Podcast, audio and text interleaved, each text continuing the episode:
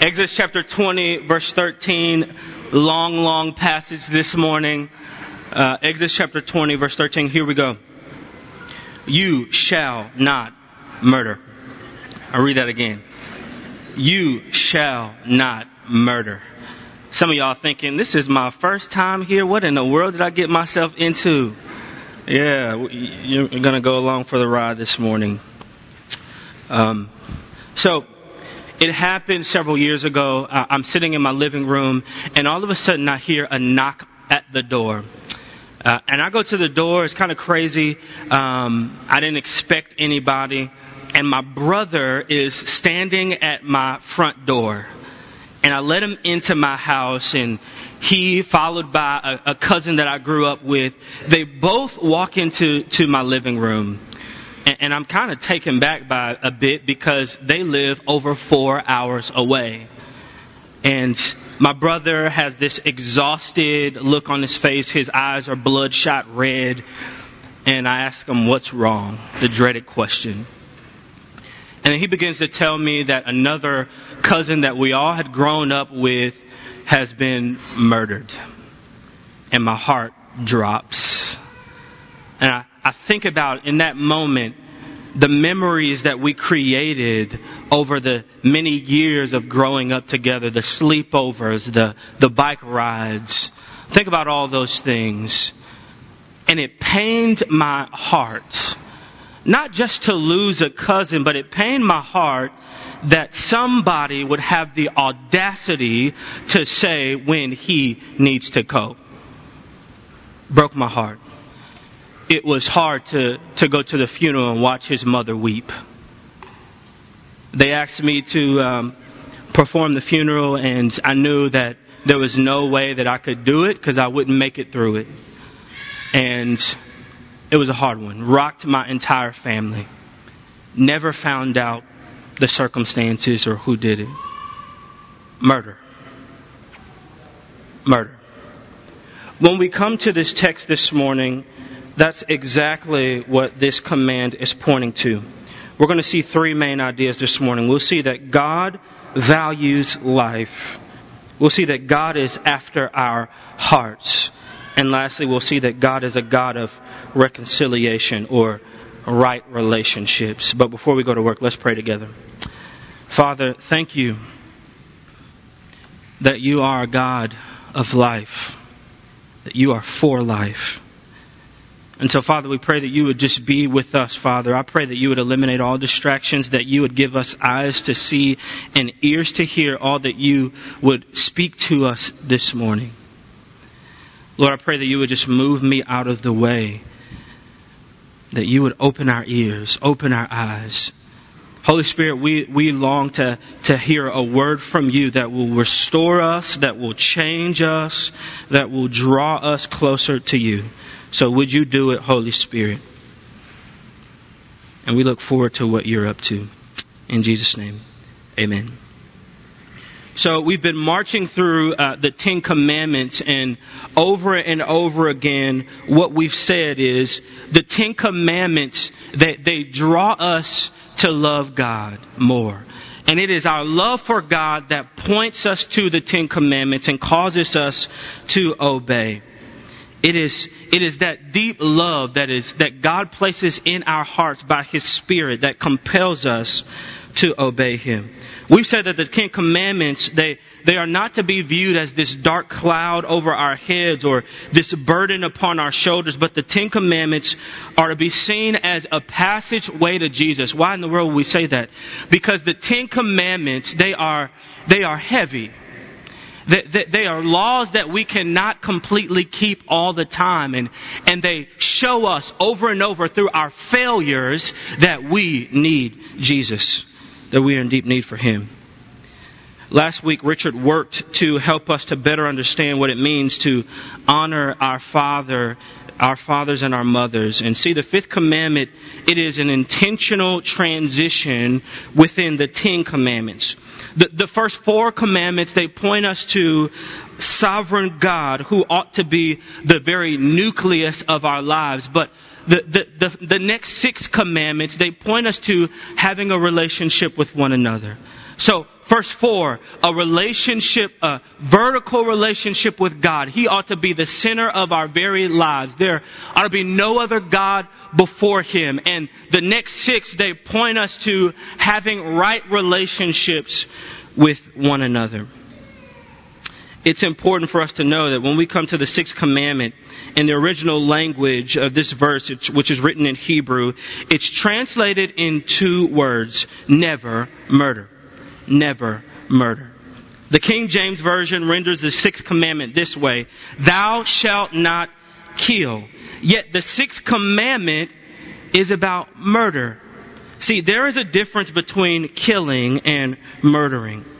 If someone comes into your home uninvited and they mean harm to your family, to your children, to your wife, or to your loved ones, is that murder if they happen to die in the process?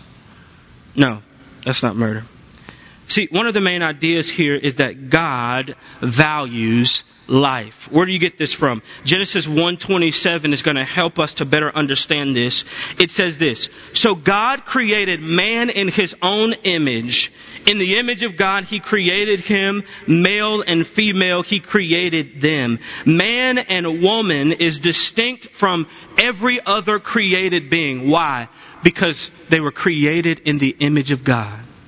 They were created in the very likeness of God. And we, we ought to see this hierarchy in which God is the supreme creator and here you have man who is obviously under God and all the other created things. Man is to subdue the earth. And so we clearly see this hierarchy in scripture. Because we were created in the image of God, the creator of the universe, the one who created something out of nothing, what does that tell us? It tells us we have deep value and worth. And let me just park right here for a minute. If you are a person who maybe you struggle with depression or maybe you, you struggle with not seeing the, the proper value of yourself, the fact that you were created in the image of God, the fact that the creator of the universe, the, the heavens and the earth marked you with his image says you have value. You are somebody. You should not look down upon yourself. God has stamped you. The eternal God has stamped you with His likeness. So maybe you've had thoughts of suicide before. You need to know this morning that the eternal God, the creator of the heavens and the earth, has marked you with his image, and that tells you that you have value. See, God is so much for life. Look at Genesis 9 6 with me. He is for life.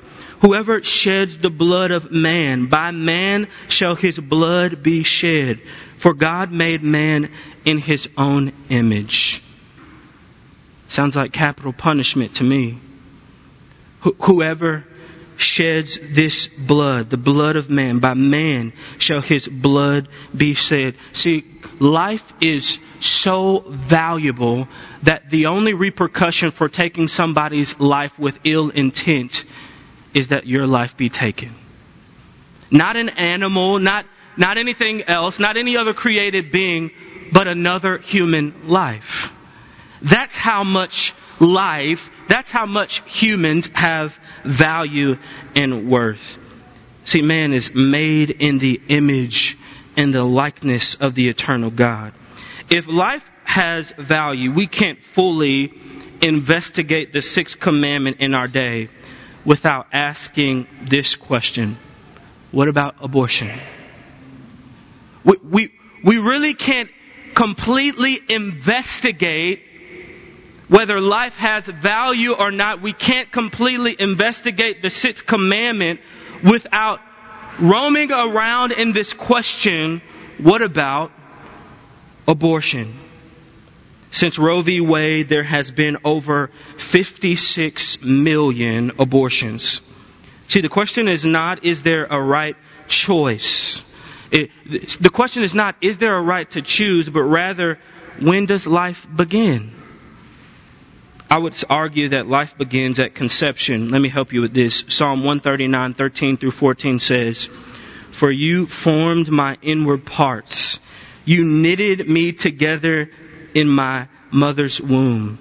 I praise you for I am fearfully and wonderfully made. Do you see that from the very beginning? God is knitting and forming in your mother's womb. He formed you. Psalm 51 5, David says this, I was brought forth in iniquity and in sin did my mother conceive me. David says, even in the womb, I was a sinner. Well, how can you be a sinner in the womb if you're not a real person?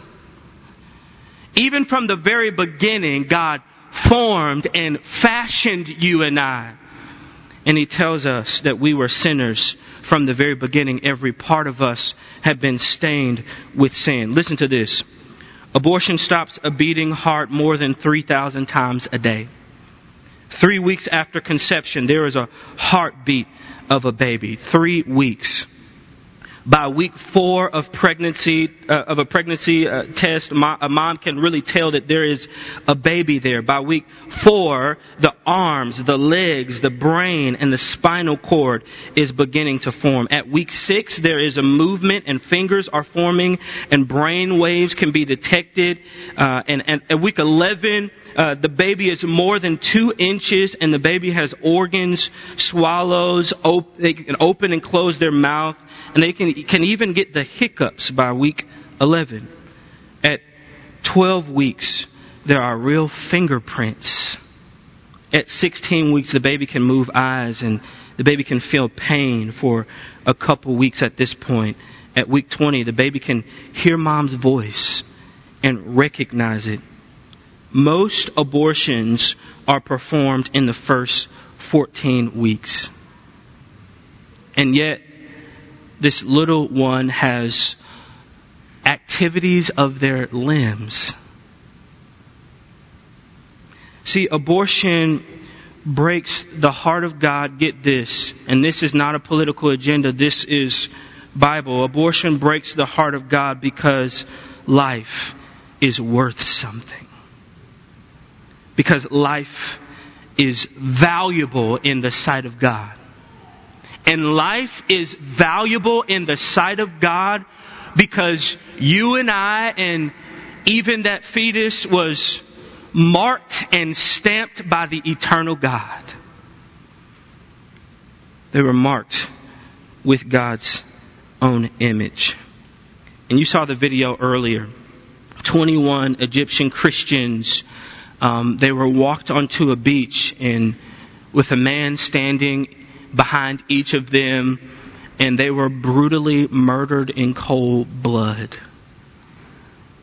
And you know what what probably moves you like what moves me is that these guys have the audacity to play God. What probably moves you and me in the same way is because there is a complete and blatant respect for life when you can slaughter somebody in this manner. And what God is pointing us to in the sixth commandment is that life matters. Life has value. Life is worth something. And each of us have to view the sixth commandment in this same light. Secondly, we've got to see that God is after our hearts. There's two words there. What are you talking about, Chris? What, what?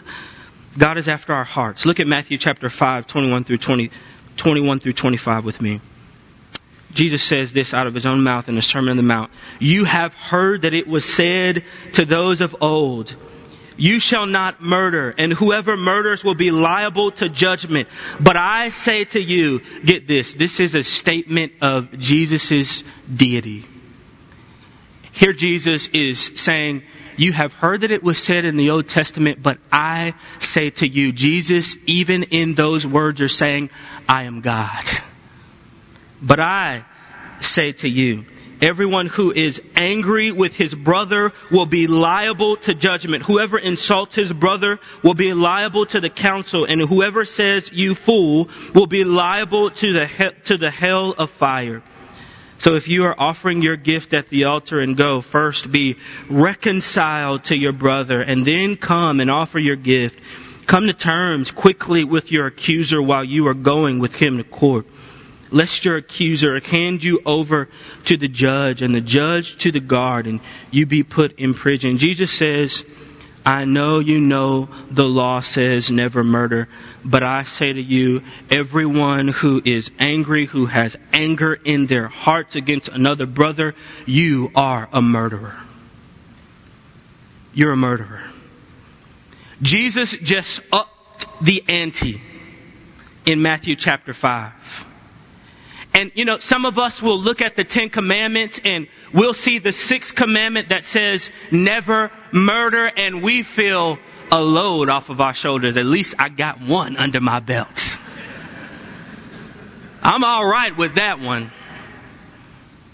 I've never taken anybody's life, anybody's life, the majority of you would probably say. But here Jesus raises the ante and he says, if you even harbor anger in your heart against somebody else, if you have that bitterness against another brother, you, my friend, are a murderer. Whew. That's heavy. What is Jesus doing here? Jesus is making the claim that not only that he is God, but you and I need him. We need them. Jesus says it is not just about your actions, but it is about the disposition of your heart. It's not just about what you do in front of people, but it's about your heart. God wants your heart. Because if He gets your heart, He will get everything else. He wants your heart. He's after your heart. Romans 10:10 says, "For with the heart one believes and is justified. So goes your heart. So goes your belief. So goes your justification." He's after your heart. See if he can get your heart,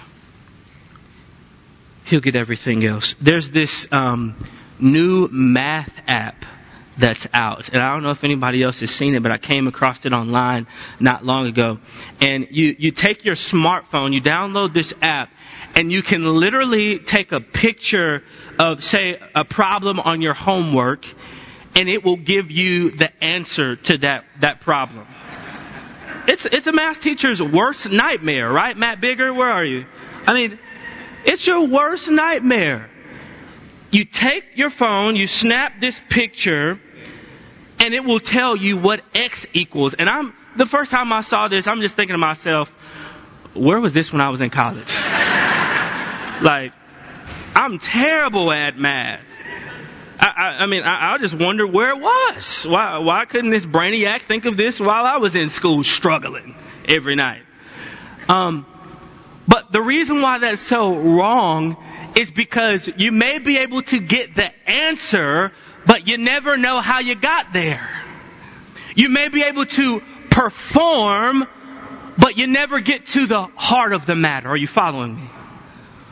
See, what God is pointing us to here in the sixth commandment is you can know how to do all the steps, you can perform, you can give the right answer, but it is not about giving the right answer, it is about the heart of the matter. Where is your heart? Is your heart in the right place? Does he have your heart? I didn't say, are you a virgin? I'm not saying, did you ever murder anybody, but does God have your heart? That's what he wants. That's what the sixth commandment is pointing us to. That's why Jesus says in Matthew chapter 5, if you harbor anger there, if you're angry toward your brother, you're a murderer. You're guilty of murder.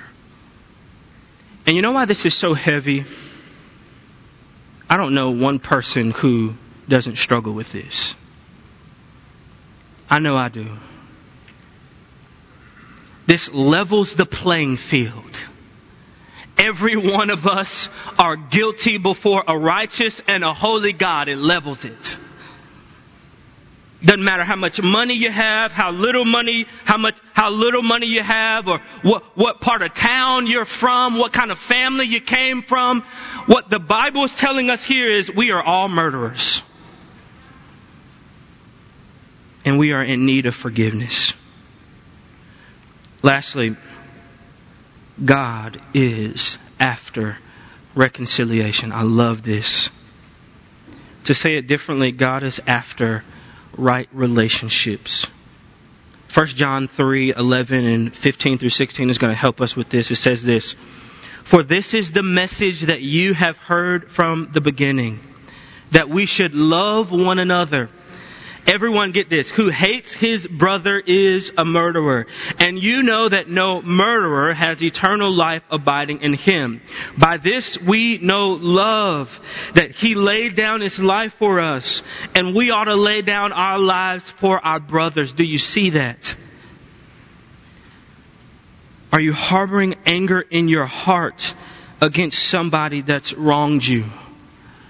We can tie it to even last week, this idea of honoring your father and your mother. And I know that there are many of us, myself included, for years that have harbored anger against our fathers and maybe even our mothers.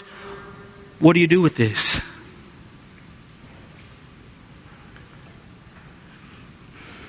We're murderers. We're guilty before God. Well, well, Chris, you don't understand. You don't you don't know what I've been through. You don't know what I've had to face in my life. I don't see a precursor here. And I don't want to be insensitive.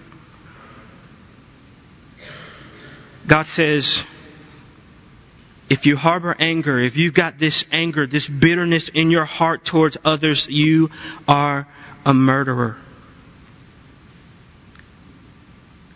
Did you hear verse 16? The beauty in all of this. By this we know love, that He laid down His life for us, and we ought to lay down our lives for brothers. What does honoring the sixth commandment looks like? What does it look like? It looks like forgiveness. It looks like forgiveness. It looks like laying your life down for others, and it ain't easy. 2 Corinthians 5:17 through 21 says, "Therefore if anyone is in Christ, he is a new creation. The old has passed away, behold the new has come. All this is from God, who through Christ get this, reconciled us to himself and gave us the ministry of reconciliation. That is, in Christ, God was reconciling the world to himself, not counting their trespasses against them and entrusting to us the message of reconciliation. Therefore, we are ambassadors for Christ, God making his appeal through us. We implore you on behalf of Christ, be reconciled to God. For our sake, He made Him to be sin who knew no sin, that in Him we might become the righteousness of God. You know what this tells me? Jesus loves murderers like you and me. Hallelujah. God has a heart for murderers. God has a heart for those who have harbored anger in their heart toward others. God has a heart for you. And you know what this tells me is not only that God is for you and not only is God for murderers, but God has given us this powerful message of reconciliation. He has given us this message that tells us, you and I, we have not been left alone. We have one who stood, stood in our place for our sin, who took the weight of sin on our behalf, who gave us his righteousness and took our guilt and our shame. He said yes to being murdered for murderers. He did that out of love. And we've been given this ministry of reconciliation, as the Bible says, as ambassadors. How have you heralded this message as an ambassador? H- have you tucked it away for when you leave work or for when, when you leave school? H- have you tucked it away for, for when you're not with her or when you're not with him? God says, you are my ambassador and, if you believe this message that Jesus really did come and live a perfect life and he died a gruesome death, he was buried and he rose again on the third day, if you believe this message, Jesus says, I have given it to you to give to others over and over and over again. This message is power. This message is might. It's a message of reconciliation. Um, maybe you've seen the show uh, Iyanla um, Fix My Life. Maybe you've seen that show. It's on the OWN network, you know.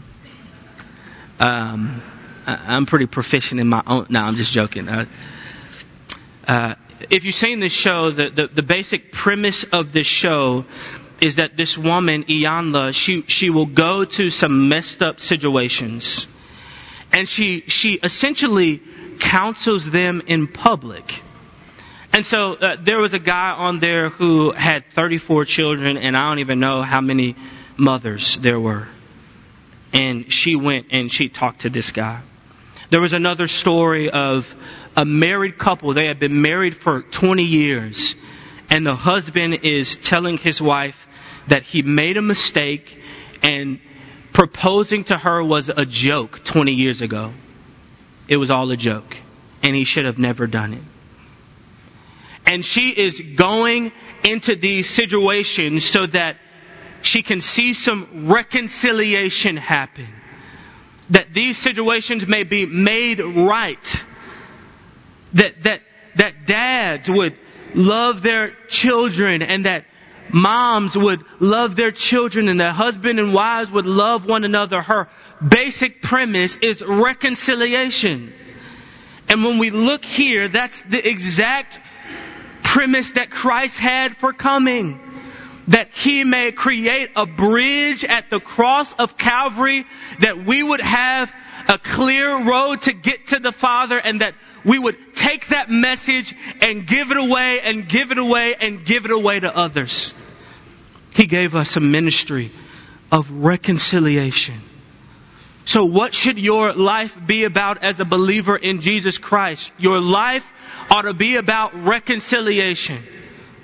How do I know that I'm saved? One of the ways you know that you are saved is that if you are walking in the process of reconciliation with God and with others. That's how you know. That's the message here. Jesus came to fix what's broken. Jesus came to restore ultimate shalom. He shed his blood. He gave his very life. He was shamed. He was guilty for us on our behalf. And he said, you know what? I did this. I've done all of this so that you may be reconciled to my Father. I did it out of love. And I've done all of this that you may take this same message and give it away to others. Have you said yes to Him? Have you said yes to His reconciliation? Have you said yes in your heart of hearts? Is He in control of your heart? And maybe you realize this morning, well, there, are some people that I have things against that I need to get right. And, and maybe you've realized, yes, if, if it's about anger, I, I'm, I'm a murderer and I need forgiveness. Jesus says, I am here for you with arms stretched wide, every head bowed and every eye closed. Here's what I want to do.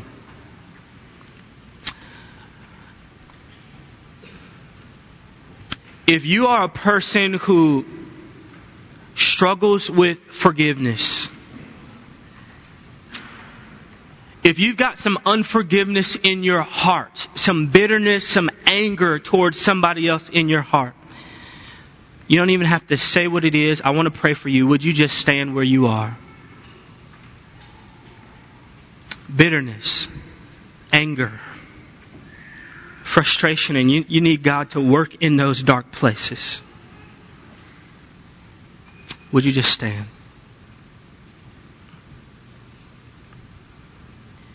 and you would say, Yes, God, I, I need your forgiveness. Thank you for being for murderers like me. Would you pray for me?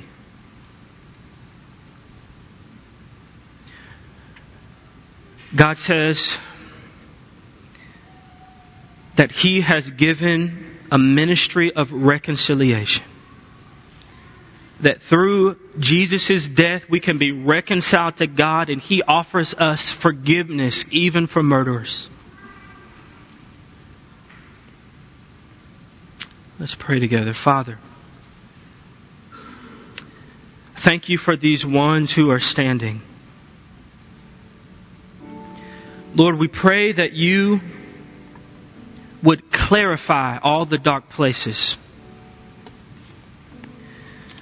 Lord, we pray that you would move and that you would spur them on to forgive those that they have things against. And Lord, there, maybe there is someone here who has had an abortion or knows someone. And Father, we pray for them that there would be real healing in their life. There would be forgiveness in their life. Father, I just pray for everyone here that is standing that you would strengthen them, God. That you would move on their hearts to seek real reconciliation. Lord, I pray that you would challenge them to seek forgiveness for those that you have put upon their minds. Thank you, God, that you forgive murderers. You love to see murderers come home. And I pray, Father, that they would run to you with open arms. That they would seek your face even with the bitterness in their hearts. Move, God. Give them strength, Lord. Give them the strength to reach out to others. Help them to forgive even if they don't know how, God. We pray that you would work, that you would move. Lord, I pray that you would wipe away the tears from their faces. Pray that you would be their comfort this morning, God. That you would meet them right where they are.